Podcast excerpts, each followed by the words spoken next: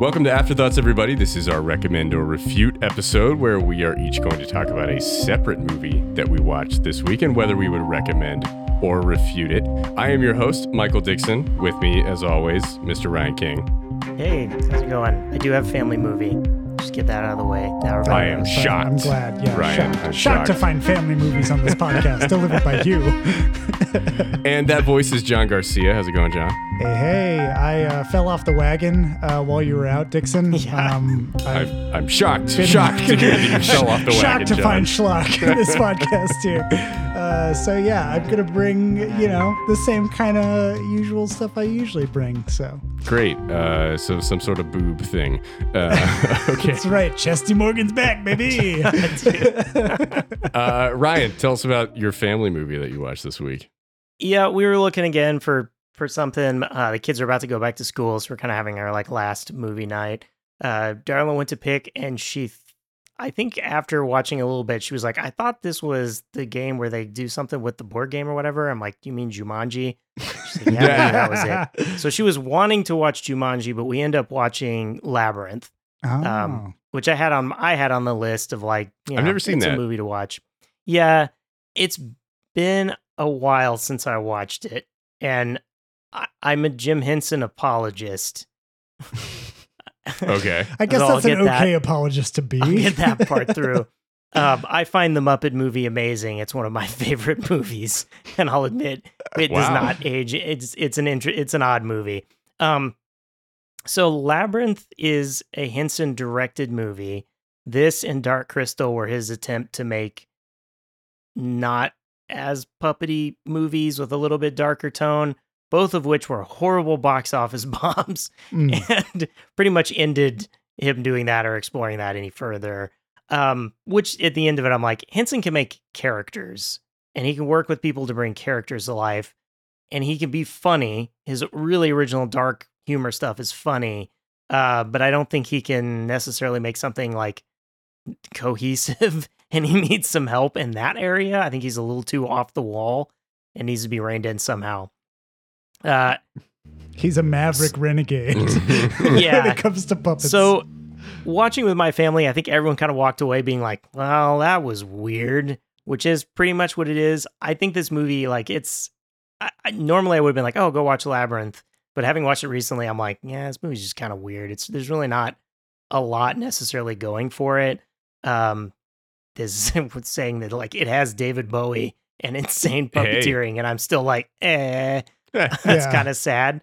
Um, I think that the major failings that I have is it follows kind of a fairy tale simple piece that I almost immediately was like, oh, a modern movie, a better modern movie would have actually spent some time getting us introduced to the character and her faults so that we could understand the journey and the learnings instead of it just sort of being like an Alice in Wonderland or Wizard of Oz. They're kind of like immediately in the other world and then just kind of like dragged through that world and then come out the other end learned a lesson question mark Yeah. um which which is kind of what this movie does and i know that that's what it's trying to do and it does that but it's kind of like i don't need that anymore kind of kind of boring the puppeteering's amazing there's some interesting effects for the time the effects don't fucking hold up except for the puppets um there was an early attempt at like an actual cgi animal that looks fucking awful but No, it's no. the time right yeah uh it's minimal it's very minimal And George don't know what Lucas fucking- saw that and he was like, God Yeah, damn, like, I need to remake my whole movie.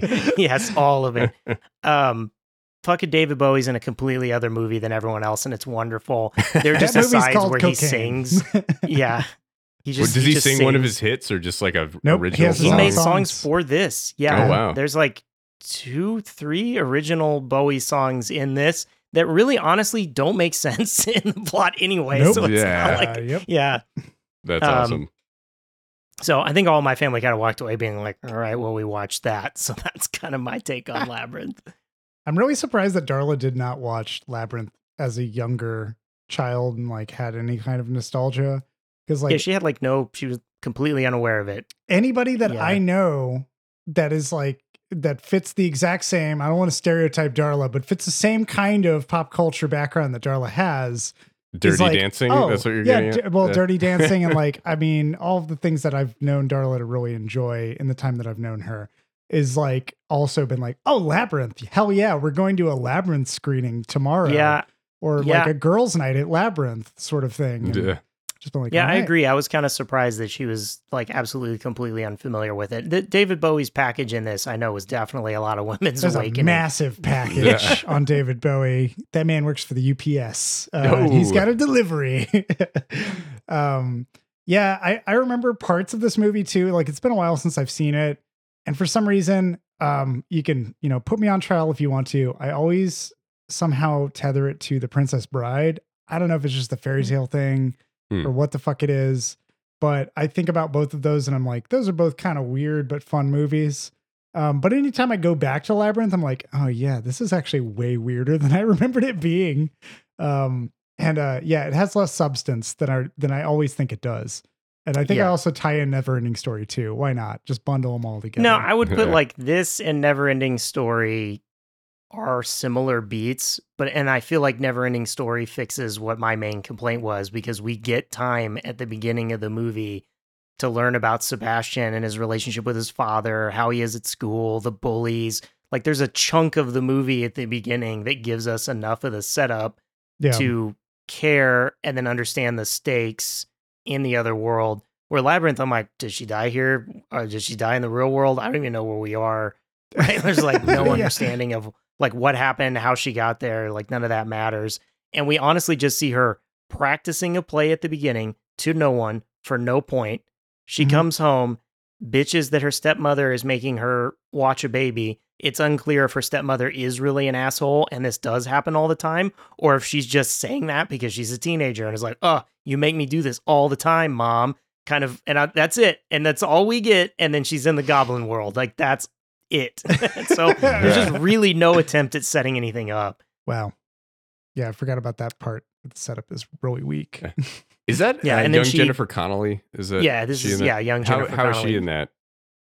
I think honestly, like that's where the strength kind of lies. This is uh Yeah. it's it's honestly her and, and puppets, and then her and David Bowie for a little bit. They really don't interact a whole lot. That's asking Um, a lot of a child actor to act alongside puppets. That's uh, that, Yeah. that, that seems difficult. Yeah, exactly. Well, yeah, and and I think that she does a good job. She comes off well. I think she is a relatable figure, relatable teen, just in sort of like she's.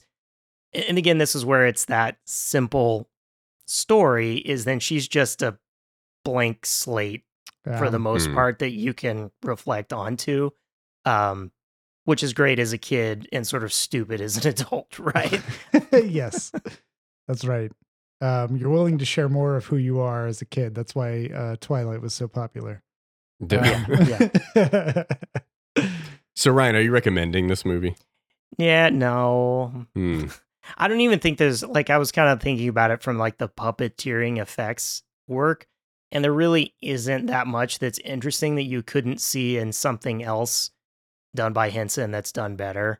yeah. Like just watch Dark Crystal, and then you get the pinnacle of his wizardry in a completely imaginary, bizarre world. You just kind of get to experience it. Be like, all right, I watched that, um, and it's a little bit better in that vein. Where Labyrinth, I'm like, eh, well. the only interesting thing is David Bowie, honestly. Yeah. yeah, that that's kind of where like I'm amazed. Like Netflix bought brought uh, Dark Crystal back for like a series, a limited series that I think also underperformed. It's like, hey, Yeah. wow, there's a trend here.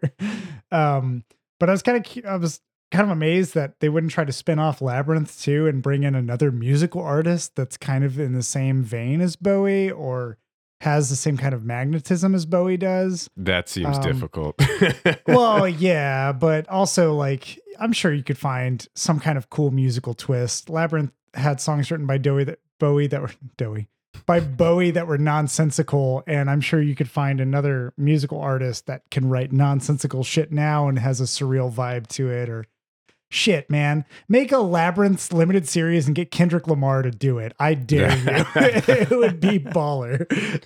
Rated I think R. what's- right. Yeah. hard R for kids. I think what's tough is like you you honestly just have to like remake it, and I feel like that's just always derivative when you're like, well, just do the same thing with new people. Yeah. Because how can you expand on what honestly I feel like at the end of the movie it just is like, oh, she's made it all up. Like that yeah. seems to be the the plot of the movie because if you go watch it a It's second like a time, you're Pan's like, Labyrinth kind of thing. yeah, yeah. So I'm like, we can't explore Yeah. Pan's Labyrinth more because that was her.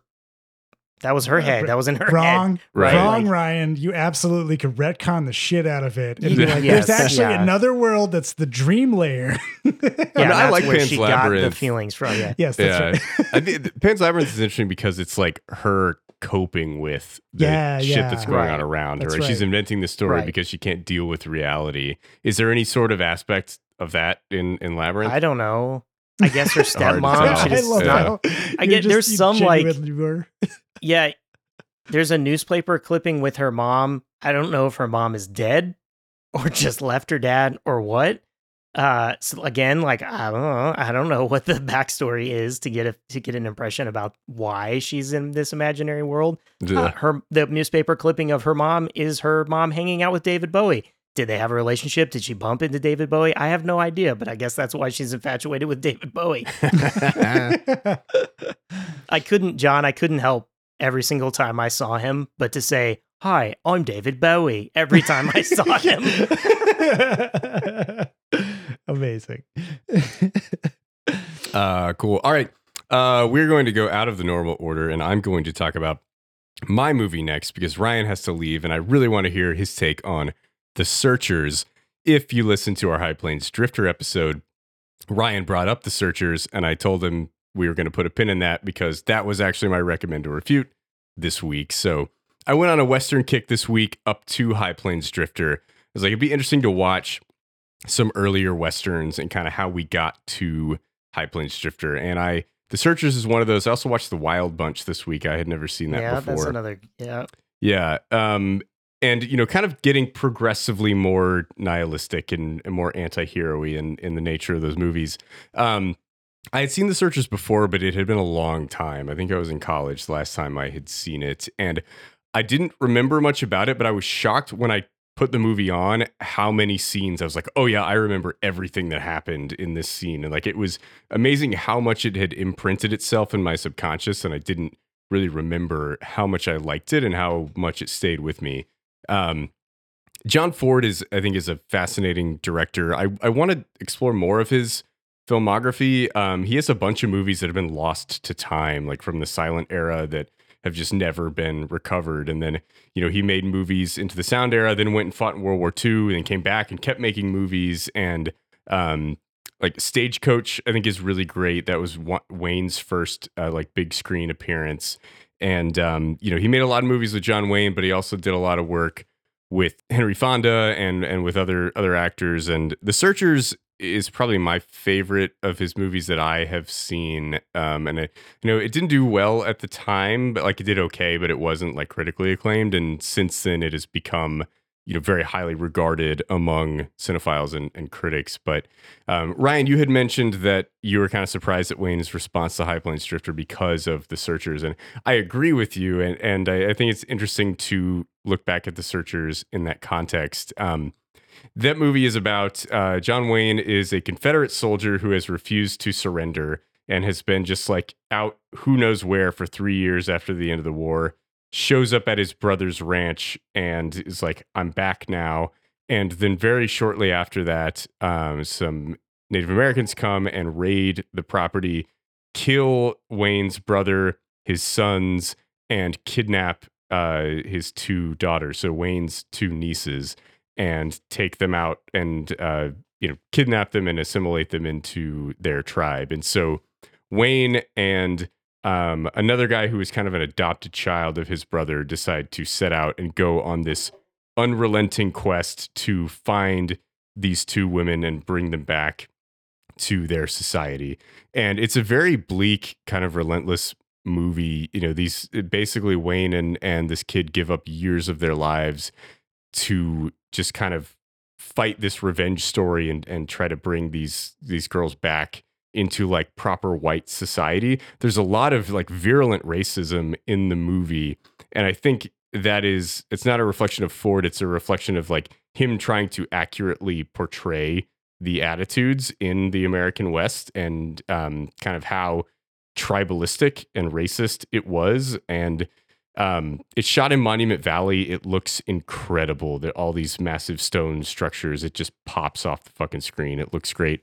Wayne, you know, a lot of times in his career played, uh, you know, the good guy standing up for moral white society. And in this movie, he is an anti-hero who shoots people in the back and doesn't give a fuck. And um, he is kind of leaning into that idea. And it, I, the Searchers was influential for later westerns that had these anti-heroes that were a little bit more blatant than what Wayne was portraying. But um, it's interesting to see that movie and to see how how much he hated the way the western genre evolved from there. It's like he was willing to take it that far, but not any further, and he was very upset when other people took it further than that. But um, I would I, I think it's a fascinating movie, and um, it it's a little bit like you know it's 1956. The acting is a little stagey and over the top, but it hits really hard. Like there's a lot of scenes that I was surprised the emotional weight that they had on me despite the actors kind of being very theatrical and acting toward the back row. They're doing a really good job. And I think Wayne is also very good um, in the movie. But Ryan, I know we're short on time with you. Uh, yeah. What are your thoughts on The Searcher? To me, that the two movies I kind of point out of like the end of westerns, and Wild Bunch is there too. So that's like I always yep. sometimes I forget about that one, but Wild Bunch is another good example of kind of the the end of the old westerns. This mm-hmm. and Shane to me are the two. And and I think the reason I always think of them is the endings are similar with our main character like walking off alone, like leaving behind the world that yeah, he, like right that is not a part of it anymore. Um, in particular, like what's fucking horrible. This character is fucking horrible through this, and yep. I agree. It's one where it's like most people are, but at the end, like there are times, and then towards the end, like ex- explicitly, where he's like, oh, you want to live with the native people, and he's just gonna kill her. He's super racist. Right? Yeah. He's like, yeah, yeah you're not, he's like, she's not white anymore. Like, she deserves to die. Yeah. like, exactly. Shit. And it, it's like that outright, horribly racist character. And then, like, yeah. And then he kind of walks away because it's like, he's just not, he just doesn't fit in with anyone. And, right. And I kind of yeah. felt like that was sort of this, like, yeah, because the Western mentality doesn't fit in. It was much more like this than it was these other earlier Wayne movies. This is more what things were like. Um, that it's weird that then that's why I like want to go yeah, back definitely. and maybe he didn't realize it. Like he was such a horrible person himself that he like that's that's what I would have done. Like, yeah, he views that as the uh, upright moral person. Um, and maybe like you know at the end of the movie, Wayne makes the right Wayne's character Ethan makes the right decision, right? But like and like accepts her back into the family, but he he makes that it seems like a split decision. Like he's like on the yeah. verge of maybe murdering her and then doesn't do it. But then he he brings her back into the family, but then he leaves, right? He's like, I yeah. can't deal with this. Like I I can't understand this concept of mixing cultures and um, it's interesting because he's a guy that like he understands different cultures, right? He has conversations with other white people in his community about like what Comanches believe, and he can speak some Comanche, and and he is like at better equipped to converse with other races than other people in the movie, but he's actually less understanding than a lot of other people in the movie. And there are there are good moral upright people in the movie and I think maybe that's the difference for Wayne, where like there is, um, you know, his character ends up kind of making the right decision in the end, and there are good God fearing people in the movie, literally that like you know are are the people you're supposed to be rooting for, and so I think that's probably the difference for him and why he couldn't get behind High Plains Drifter. Yeah, maybe I yeah, I guess like that it's like oh actually everyone is terrible. Yeah. But from a like a the the deplorable main character, deplorable people standpoint, I'm like, that's is the searchers. Yeah. Uh-huh. and yeah, I just it's I, similar I do in a lot of ways. Listen, yeah, to his his kind of thinking, the contemporary time. And it really is, I feel like that's the switch in this like late 50s. And it, we kind of see everything. You're talking about the kind of deterioration of the Hays Code. We get into the 60s and we just have this completely different feel of movies that comes out that mm-hmm. tend to just sort of throw away a lot of the things from before and that's the westerns that we get into that do sort of like toss it all out. And it's like the Searchers is in that spot where your your grandpa is watching AMC Uh-huh. and Rio Bravo comes on, and then the Searchers comes on, and then Hondo comes on, and he doesn't Uh. notice that like there's a something different in the middle of his sandwich and westerns. yeah. I like Rio Bravo too. It's good, but uh, yeah, it, it's different. It's it's it's not the Searchers. Yeah. Yeah. I do wonder. That was my other question I was thinking of last. So like, what what is Baby's first western? If we were going, you were talking about watching like three westerns and working your way down. Stagecoach, like- maybe. Um, Maybe stage. I was like, Man Who Shot Liberty Vance. I was trying to get one where it's like Man Who Shot Liberty good. Valance. yeah, Yeah, like kind of kind of actually good and not necessarily like just that's kind of dark. Like that's morally ambiguous and dark in a in a way too. in a way. yeah. But we still have an outright hero. true. Yeah, I was thinking like High Noon. There's some of those where it's like there's an outright hero kind of clearly, but it's not just such like a we come in and shoot everybody, circle the wagons, kill everyone who's not white. But kind High Noon's a pretty dark Western. movie too. Like there is It i- there is yeah. a hero standing up for what's right, but it's a very it's a very damning movie about like the character of America and like small towns Yeah. and, and stuff. Maybe yeah. those are the middle. That's the middle step before you That's move the to High toddlers Plains first, not Drifter. the babies Yeah. first. Yeah, I mean, a lot of westerns are much darker than people want to remember them. I think you know people idealize the western like they do, uh, like American ingenuity and and, and exceptionalism. You And know, apple and it's like yeah, and it's like it's not what a lot of these movies were doing. At at least the ones that have held up that like we go back to today. Like, and I've watched a lot of westerns, and it's like I go back to the ones that I've heard are good, right? And those ones that I've gone back and watched for the most part, they are fairly dark. There are your John Wayne movies from the time that John Ford was not involved with that are like just yay go white people in the west type of shit, but um you know, uh, those aren't held up as great movies. It's just like they're around because John Wayne was in them and that's why Yeah. they've survived this long. the the ones that come to mind for me of like Wayne movies, McLintock, which just has a horrible representation of Native people, and then culminates in Wayne dragging a woman back across town to show her where it's at. Which also I think Ugh. is the end of what is it? What's the Irish one? A, a Quiet, man? The quiet man. It's the man? same thing where he, except he drags her a lot further, which is odd that there's two on Wayne bed. movies. That Yes, my end dad with him. loves that movie. He won't fucking shut That's up John about Ford it. actually, and I haven't seen Yeah, it, but I, I do want to watch it because it's Ford. But uh, yeah, There's Yeah. an interest. There's a, like McLintock's just kind of all around horrible time. Yeah. if you look back at I it, I watched that on White Man, there's like TV maybe when I was some in interesting college, stuff. but I don't remember much of it. Yeah, but just the like the it, again, I was talking about the like when the movies stop being rapey. Uh, it's just like the yeah. final. Yeah, the final cap plot is like now let's drag a woman across the country yeah, over my And- and- shoulder to show her how to be a good woman now. yeah. And the, the Searchers has some brutal rape in it, but it's all off screen, and you just see the effects of it, right? Like Yeah. you see the bloody dress lying at the site of the burned down house, right? You don't you don't actually see Clint Eastwood would go in and rape somebody like you do in High Plains Drifter, but Yep.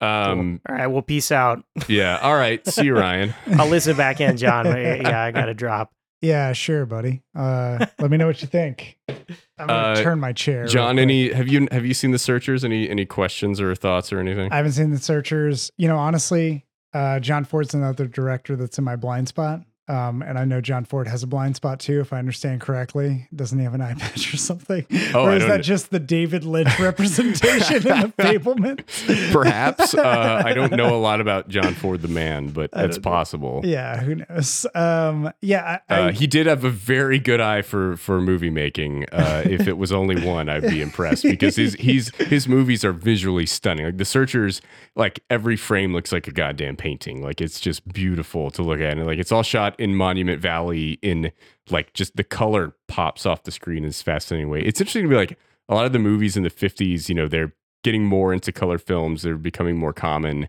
and you have Technicolor, and this one was like VistaVision, and all these different things, and there are all these different ways to represent color at the time and and some of them from this time are so vibrant in a way that like just pops off the screen like nothing you would ever see today and the searchers is like that i was like i've never seen a sky that blue that's fucking wild like Yeah. it's just it's just crazy man, Um, yeah, I have Stagecoach. I haven't watched it yet. Um, I you should. have- The stunts in Stagecoach are fucking Oh, man. wild. Okay. Like 1939, it's clearly all on screen. Like there's like a cameraman who has to like lay under a horse as it jumps Holy over shit. and kind of shit. Oh Like my it's God. it's pretty That's wild. amazing. Yeah. Yeah, I uh yeah, Criterion sent me I think duplicates. Um so I Oh, ended nice. up giving one to my uncle who's like really hyped on it. Oh, I was there like, you go. "All yeah. right." Uh but yeah, it's it's something that I've been meaning to it's another one of those things where uh it's another director I've just been meaning to get back into and actually experience a lot of the movies that he's made. So Yeah, and I think Ford is a director who like his connection with Wayne has become detrimental today to how people view him. him? And like you think, oh, it's John Wayne. Oh, it's going to be your standard whatever, like good guy western, like killing the Indians. Um, but no, like his movies are very good and very different than a lot of the standard western stuff that came out at the time. So I mean, there's a reason they're in the Criterion collection. yeah, Uh, so, you know, that um I think I've I've only seen Ford movies with Wayne in them, and there there's still some with Wayne that I haven't seen, but I do want to explore into. Like I have the Criterion Blu-ray of um, My Darling Clementine, which is a western he made with Henry Fonda, mm, um, and and there's other you know other stuff he's done that is kind of outside of that vein, but he used Wayne in a really great way, like accentuating what he did well. Um, and uh, especially so in the searchers and kind of turning him into this anti-hero character that like you despise in in scenes and like really hate what he's doing but you're also kind of rooting for him and um i like i don't like i don't know maybe i guess film noir was really the first instance like during and post world war ii where you start to have characters like that but this feel the searchers feels like the like preeminent american western anti-hero prior to spaghetti westerns coming on and kind of yeah, part of the post western when it hits. yeah, kind of advancing that concept further and evolving it into something different. But Cool. Uh, I'm uh, yeah, I'm excited to see it. Uh, uh, my only other question is, do you have a John Wayne impression? Do you ever try to attempt a John hey, Wayne? Pilgrim. uh, I guess no is the answer to that. I, I Um, love telling people that he was in Genghis Khan because I'm like, yeah, he went from westerns where he's like, saddle up the wagons, we're heading west, pilgrims, to Genghis Khan where he's like, saddle up the wagons, we're heading west, pilgrims. yeah, shocking that he played Genghis Khan. I kind of like. I have a morbid curiosity about watching that movie. Oh, I would watch that with you if you want to yeah. watch it oh, some I, point. I, I've never seen it. I've never doubted that you would watch that movie if someone offered. oh, definitely. Uh, so yeah, I would definitely recommend The Searchers. I think it is pretty fascinating. Again, like there are scenes that feel very old Hollywood stagey, but they're still done so well. I was I was shocked at the emotional weight that they had. And there, there's like a subplot that is very affecting about the um kind of Wayne's quasi net like adoptive nephew that is going along with him on this journey to find Wayne's nieces, and he is an eighth um I'm I'm blanking on the Indian tribe. He's he's an eighth native, and uh, and he is like been abandoned and adopted by this family, and he is uh, kind of dealing with a lot of these racial issues himself because he feels the tension and what's going on around him. And meanwhile, there's a local woman who's in love with him.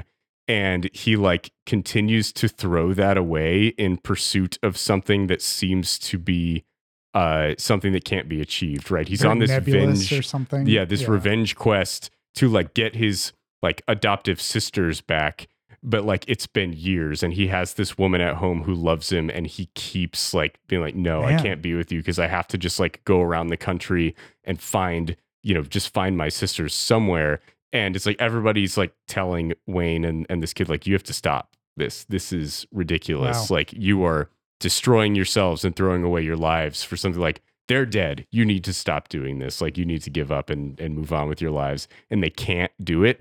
And the effect that it has on them and on the people around them, it it it really comes through in a in a powerful way that um I, I wasn't expecting it to. So yeah, I, I was really impressed with it. It's it's pretty great. And again, like I had seen it before, but it was a long time ago and I'd forgotten most of it.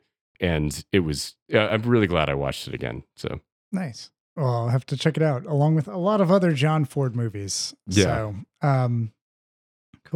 Well, uh, John, what did you watch this week? uh, I'm actually calling an audible right now. I'm going to surprise you. I'm going Oh to my ambush God. you. Okay. Uh, in the middle of this podcast right now, everybody, you're hearing it live. This is not something that's been pre-recorded or determined. Um, I was going to talk about Blade with Wesley Snipes, which I've never seen that. a so- peak Wesley Snipes Marvel vehicle uh, in which Wesley Snipes um, even works in the line. Some motherfuckers want to ski uphill uh, for no fucking reason. He just does that. Um, but uh, Are you, you? You're not telling me it's better than Demolition Man? it's not better than Demolition Man. I have a friend who would probably argue that, um, but it, it is you know peak Wesley Snipes before he got. What did he get? Tax fraud? Yeah, Tax he- evasion? Yeah, he didn't pay his taxes. Yep, there you go, jail. everybody. Pay Yeah. your taxes. Um, I'm not going to talk about that though, because while you were talking about John Ford and the Searchers, I couldn't stop thinking about David Lynch as John Ford, and I couldn't Ah. stop thinking about how I just finished Twin Peaks, the first season. Holy shit, John! I fucking I, I texted you that I was watching it. You uh, did, like yeah. three episodes in. And um, then the next thing I know, I finished the first season, and I, I haven't started on second one yet. Uh, I'm I'm about to get started on it, but holy fucking shit, this show! Um, I I Uh. really want to talk about how this is. I feel like this is the peak, you know, before the the the one peak of the Twin Peaks before I I ride down the roller coaster into David Lynch territory and I start watching more Lynch films. yeah, you have only Um, seen Eraserhead, right? I've I've only seen Eraserhead. Which is and maybe my favorite Lynch film. It's and Dune, great. which we don't acknowledge. yeah, no, Lynch doesn't like that movie. Like the studio took it from him. Yeah. Absolutely, uh, and the studio took that from Jodorowsky, so Yeah. there's there's a troubled past there. Um, but yeah, like David Lynch is another blind spot of mine, and so I, for like years, people have told me you got to watch Twin Peaks. You just got to see it. It's so good. It's wild. I talked to a, a local filmmaker recently who she's a surrealist, and she was like, "Have you seen Twin Peaks? Like that's my whole kind of bible. That's what I reference when I want to make shit." Oh wow. And she was lamenting how like American cinema and even American commercials don't embrace surrealism the way that they should.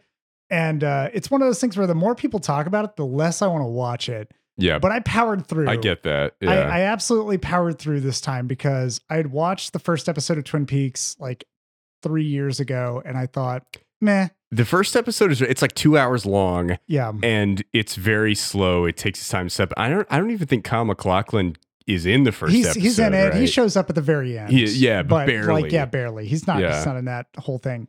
That's really the only thing good thing that came out of Dune was Lynch and MacLachlan's oh, relationship. Oh God, Kyle there. MacLachlan. I fucking love that oh, guy. Oh, he's so good in Twin Peaks Yeah. and in Blue Velvet and a lot of I, things. I can't wait to dive into Blue Velvet and like yeah, just see all these other things. That's that's the thing. Twin Peaks has like invigorated my my need, my desire to watch more Lynch stuff, and so I'm I'm really fucking excited. But uh, the kind of premise, I was pitching it to some friends recently, so I've workshopped this a little bit. Um, if you go into Twin Peaks, the first episode is uh, centered around the death of a local town resident in Twin Peaks, Laura Palmer, who's a high schooler. And you might think, because of your current contemporary brain, this is going to be one of those like, oh, it's a drama where I can follow everything. And uh, I describe it as Yeah. like if NCIS was like a serial, uh, like a like a um, an actual continuous story. You might Mhm. assume initially that it's going to be that. It is not that at all.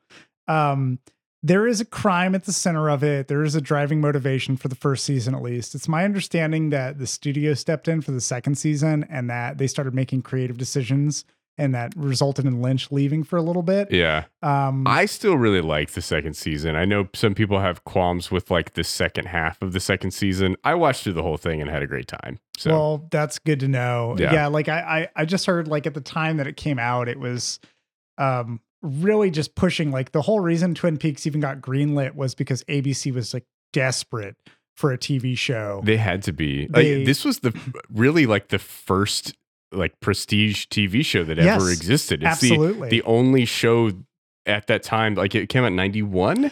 Yeah, a little bit earlier, I think maybe 90. Yeah. and and like you had to actually watch all the episodes in order to understand it and in in an age where we're just putting this shit on the airwaves and hoping people pay attention uh-huh. like that's a hard sell you can't go back once it's off the air it's off like they're not replaying that shit and Yeah. you know you can't go back and stream the previous episodes Not only did they they make this bold choice because they gave Mark Frost and David Lynch full creative control to do what they wanted to in the first season. hmm Um, that Mark Mark Frost and David Lynch even said to them, "Don't even try to give us notes because you're not going to fucking understand what this show is." and the studio still gave them notes and they still didn't listen.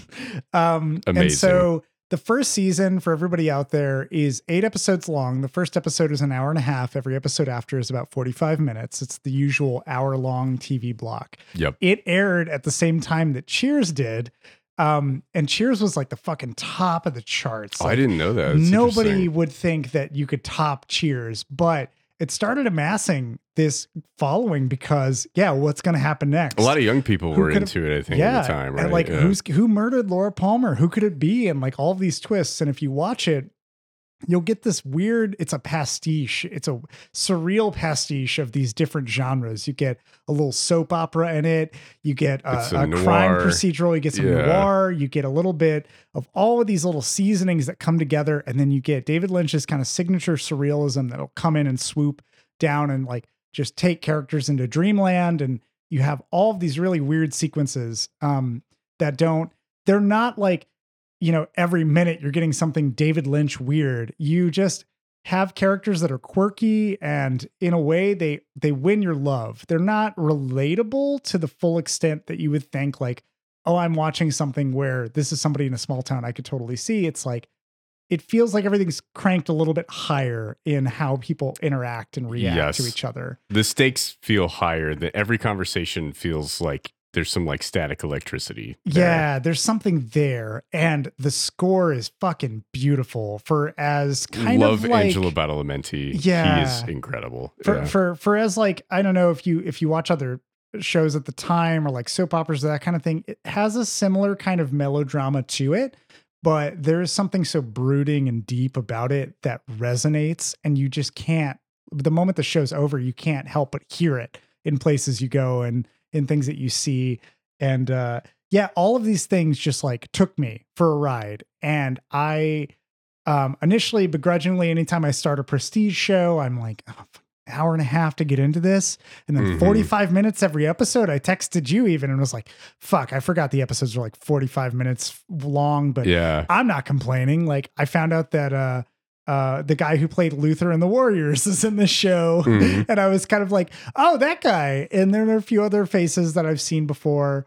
Um and then the drama started kicking in, and at times the show, while it's so kind of, it can be surreal and weird. There's a whole segment where the FBI agent, played by Cal MacLachlan, Dale Cooper, um, gives a speech on Tibet, and he like talks about this layer of how he perceives dreams and how they feed into his crime solving problems. It's one of those things where, like, if my dad was watching it, I could definitely see him being like, "This is bullshit." But I'm on a Mhm. different meta physical level where I was like, "Oh fuck, I definitely am vibing with whatever the fuck this is." Oh yeah. I love this.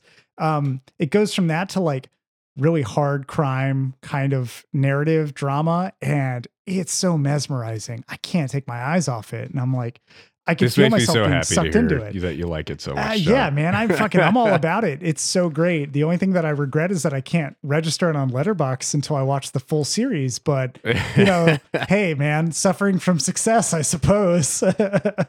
so I, I'm uh, the first season of Twin Peaks is like just the biggest over the moon recommend I have for folks. I think that some of the historical context might help you enjoy it more. I've talked to a few other friends who have been hesitant to watch it just because they've had the same kind of people telling them, "Oh, it's so good, you got to watch it." yeah. Or um, I always get that reaction when everybody tells me to watch whatever TV show. I just lock Yep. down. I'm like, no, I'm not doing that. Yeah, that. you're like, Yeah. yeah, I'm not going to go with this. Mhm. Um, but not I, fucking watching Squid Game, okay? but I, I'm so glad that I stuck with it and I I pushed through. Um, and to say push through is is you know just it- it's an expression. Everybody, it's not actually what I did because the show itself is so mesmerizing. It kept it carried me a lot Mhm. of the way. The pushing through was pressing play on the first episode. That's right. The Yeah. pushing through is the first hour and a half to really get to know your characters. Okay, just sit down with like a cup of tea or some you know, coffee. dessert Sit down with coffee. a cup of coffee. yeah, you know, good coffee, and they got a cherry pie that'll fucking kill you. damn good coffee. but yeah, like uh th- these moments of it they make me really hopeful for what I'm going to see in the rest of Lynch, and this is the beginning of the ride. I'm super excited for it. So Awesome. I would recommend Twin Peaks. Um, I would recommend the first season anyway. That's what I'm qualified to recommend. Um, but yeah, I'm excited to look at the second season, and I'll watch Fire Walk with Me. I know that's in the Criterion Collection, Mhm. and then The return. The Return, which I've the heard return is is interesting. I've heard the return Yeah. is very indulgent, and I love my indulgence when it comes to directors. Mm, and You'll like vision. it. You'll So, you'll like the return. All right, Yeah. sweet. Well, I'm looking forward to all of those things, but that's what I'm bringing to this one. That's my audible. I wanted to call it, and it was Um, merited. I would say. Yes, I'm very glad that you decided to talk about this instead of Blade. that's Um, right.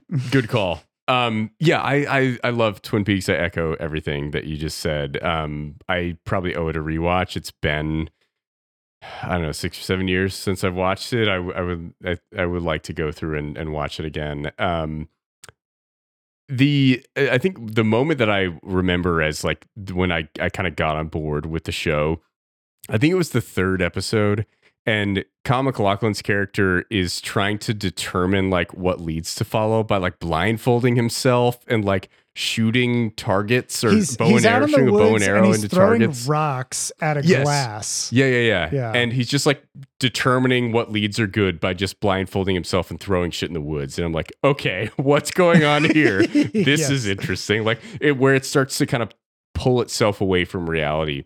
And then I believe it's at the end of that episode, there is a weird ass dance sequence Yes, in a room with some right. red curtains and a zebra floor. the red room. And I was like, oh my God, I'm fucking in for this. Uh, this is weird and I don't know what it is, but I'm fucking going to keep watching. He gives a full lecture on Tibet and the Dalai Lama, and then he goes Uh-huh. into his suspect picking process. And everybody on the show is like, Are you really sure about this? And he's like, Yes.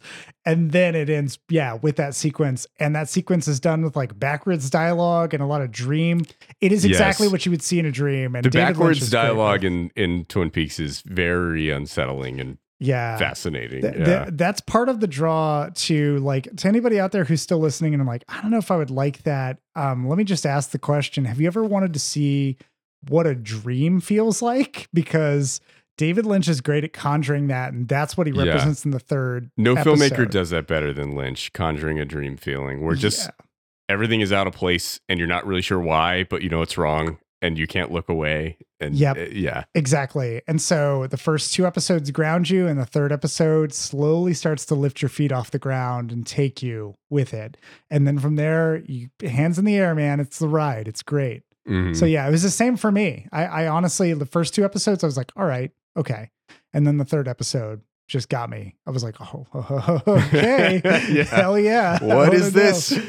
But yeah, I, th- I think it has that same problem that like that's talking about getting through the first and second episode in our previous um episode on the the if this releases at the right time on the Venture Brothers, then uh um we talk about how like there is sort of a commitment to different shows where people are like, oh, you got to get through like the first season, or you you know when they talk about Yeah. prestige shit, they're like, you got to get through this, and then you'll enjoy it. And I immediately am like, nope. When I'm, somebody I'm tells not going to do that. that, Yeah.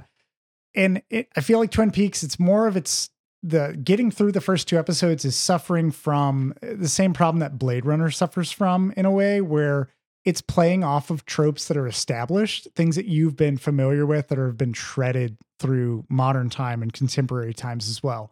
And so when you watch it, you'll be like, these characters aren't reacting the way that I would expect them to. These this crime doesn't seem the same way that I would see in CSI and like that kind of shit and that as as much as you feel that like fight that feeling because when it takes you it will go and it's really about getting familiar with the characters how quirky and weird some of them are how grounded some of them are and just embracing that mix. That's that's the beauty of the show. It's Mhm. not trying to be a you know villain of the week shit and it's not trying to be you know this weird like we're gonna go for eight seasons on this epic drama following a family. Like no that's not what it's about. It is playing so much with what television could be and uh and it's fucking beautiful so Yeah, definitely. Um, I yeah, I, I think Twin Peaks is is probably my favorite prestige TV show, and I think Lynch really um takes advantage of the episodic nature of of the show and builds these characters in a fascinating way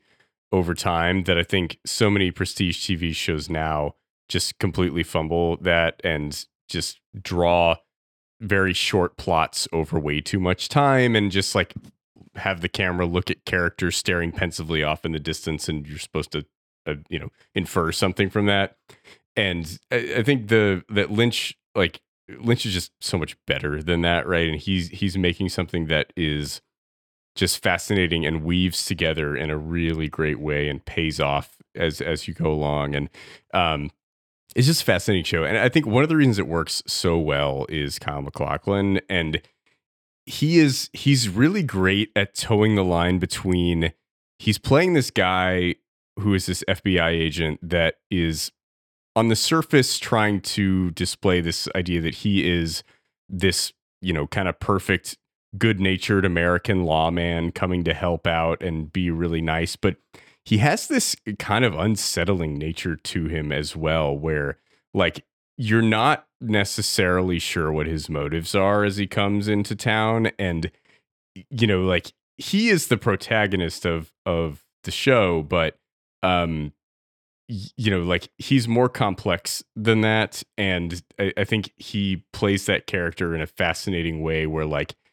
at any moment you're not necessarily sure what his motives are and what he's thinking as he's going along and for most of the time you're like yeah he's oh he's doing what's right but then occasionally you're like wait a minute is he doing something nefarious here and like because of the way he plays the character you're almost not sure necessarily what to think of him and what he's doing, kind of coming in as this outsider to this community. Um, and he's great. I, I wish we had more Kyle MacLachlan starring roles. Like he's so good in this. He's so good in Blue Velvet, and I feel like he hasn't been used well by other directors, and I think that is is sad because he is a very good actor and really um, just like he's a lot of the reason why Twin Peaks works to the degree that it does. Yeah, I would say it's funny because when you're talking about like whether or not he's nefarious, I never got like a sense that he might have some nefarious intention. I just got the sense of he's the dichotomy of like a boy scout from the FBI and yeah. somebody who's completely unhinged in their experimental thoughts. Like I think about like David Fincher's Mind Hunter and sort of the stories of like when the FBI was experimenting with uh oh, could we talk to serial killers and actually learn like a pattern mm-hmm. of behavior? And how like there was a lot of guesswork done for that and his character feels that same way where he's like you know he's he's lecturing dudes about Tibet and talking about the dream world and how it influences the decision he makes in sort of the framework of like apple pie justice uh-huh. and at the same time he'll stop to talk about how great the coffee and the cherry pie is in a place uh-huh. and he'll just that man loves back. coffee and pie in the middle of talking about like laura palmer's death he's like what kind of trees you got up here? They're just great. Like, gotta uh, oh, fill my lungs with the air from it. And it's this like really concerning amount of fluctuation between somebody who's like he's like too a, earnest, right? Yeah. And you're like, wait a minute, I don't buy it. We like, have like a dead teenage yeah. girl, and you know she's got these kind of wounds. And then, uh, what would you say? How much is a plot of land here if I was to buy a cabin? like just that fluctuation, you're like, what the fuck? mm-hmm. But it, it, it ends up working, and you're like, holy shit, this character, I really love those aspects of mm-hmm. them, like they're able to do business and pleasure, I suppose, in the place that they go to. Um, but yeah. he's also constantly leaving notes for someone for in a recorder, but it's like it's in a tape recorder that he's yeah. talking into, and you never see him like mail them off somewhere. You yep. never see him call her or write her letter or anything. Yep. And it's I'm like, is this guy insane? Like, is he just making notes for no one as he's going? Like, what? And so there, like, there's this air of mystery obviously into the plot of the movie and like we're trying to figure out the murderer and all these things but there's an air of mystery into the main character too that i think is really fascinating. Yeah. and MacLachlan plays it in a way that just works perfectly tonally for for what the the show needs. Absolutely. I agree. So um yeah i'm thankful i watched it uh, I'm thankful I, you watched it, John. Yeah, and I, am looking forward to watching Blue Velvet and getting into all the other David Lynch films, um, and uh, and really just kind of diving into more of Lynch's expression in film and what he does. We we need to do a David Lynch movie on the podcast. We haven't we haven't done that yet, and I, he's one of my favorite filmmakers. So I I I really want to get into to more Lynch shit, get into the weird stuff. Hey man, we'll make it happen. Yeah. I'm sure there's there's plenty of time to make something go on for David Lynch here. It's not going to be Dune, everybody. Okay, I know you think that I'm a schlock guy, but I'm not bringing Dune to this podcast. I refuse unless we have a guest that insists it. But Yeah. don't you dare. Maybe we'll do the Villeneuve Villeneuve Dune, but not uh, not the Lynch Dune. We will we will talk in passing about the Lynch Dune when we talk about Villeneuve. Yeah. but yeah. So there you go. Recommend cool. Uh, all right. So we have a refute from Ryan for Labyrinth. Uh, Ryan is no longer with us on this podcast. So, John, would you like to say any disparaging remarks about Ryan? I just want to offer a moment of silence for Ryan, everybody. He's no longer with us on this podcast. he has uh, passed into the great beyond of uh, some sort of family obligation that he had. He's watching that family movie up in the sky, the sky of California. Uh, I am giving a uh, glowing recommendation for The Searchers, and John is giving a uh, probably even more glowing recommendation of Twin Peaks. it's So- a dreamy type of Season one. for season, Season one, one of Twin, Twin Peaks. Peaks. Yes. So, um, yeah, uh, this was a fun one. Love talking about David Lynch, and uh, so yeah, everybody go watch Twin Peaks. It's very good. Um, cool. So, uh, you know, with me as always, not anymore. Uh, Ryan, Go- me Ryan do an King. impression. He's Hold on, I'll do it, I'll oh, do it. Okay. Right, Ryan King. okay. Uh, I don't know if that sounded like Ryan. Close enough. I tried to get a Sure. nasaliness to it. Ryan, I hope that you're flattered. I attempted. And this motherfucker. Hi, sir. Not. I have been your host, Michael Dixon. Uh, thanks for joining us this week. Uh, we'll we'll see you later.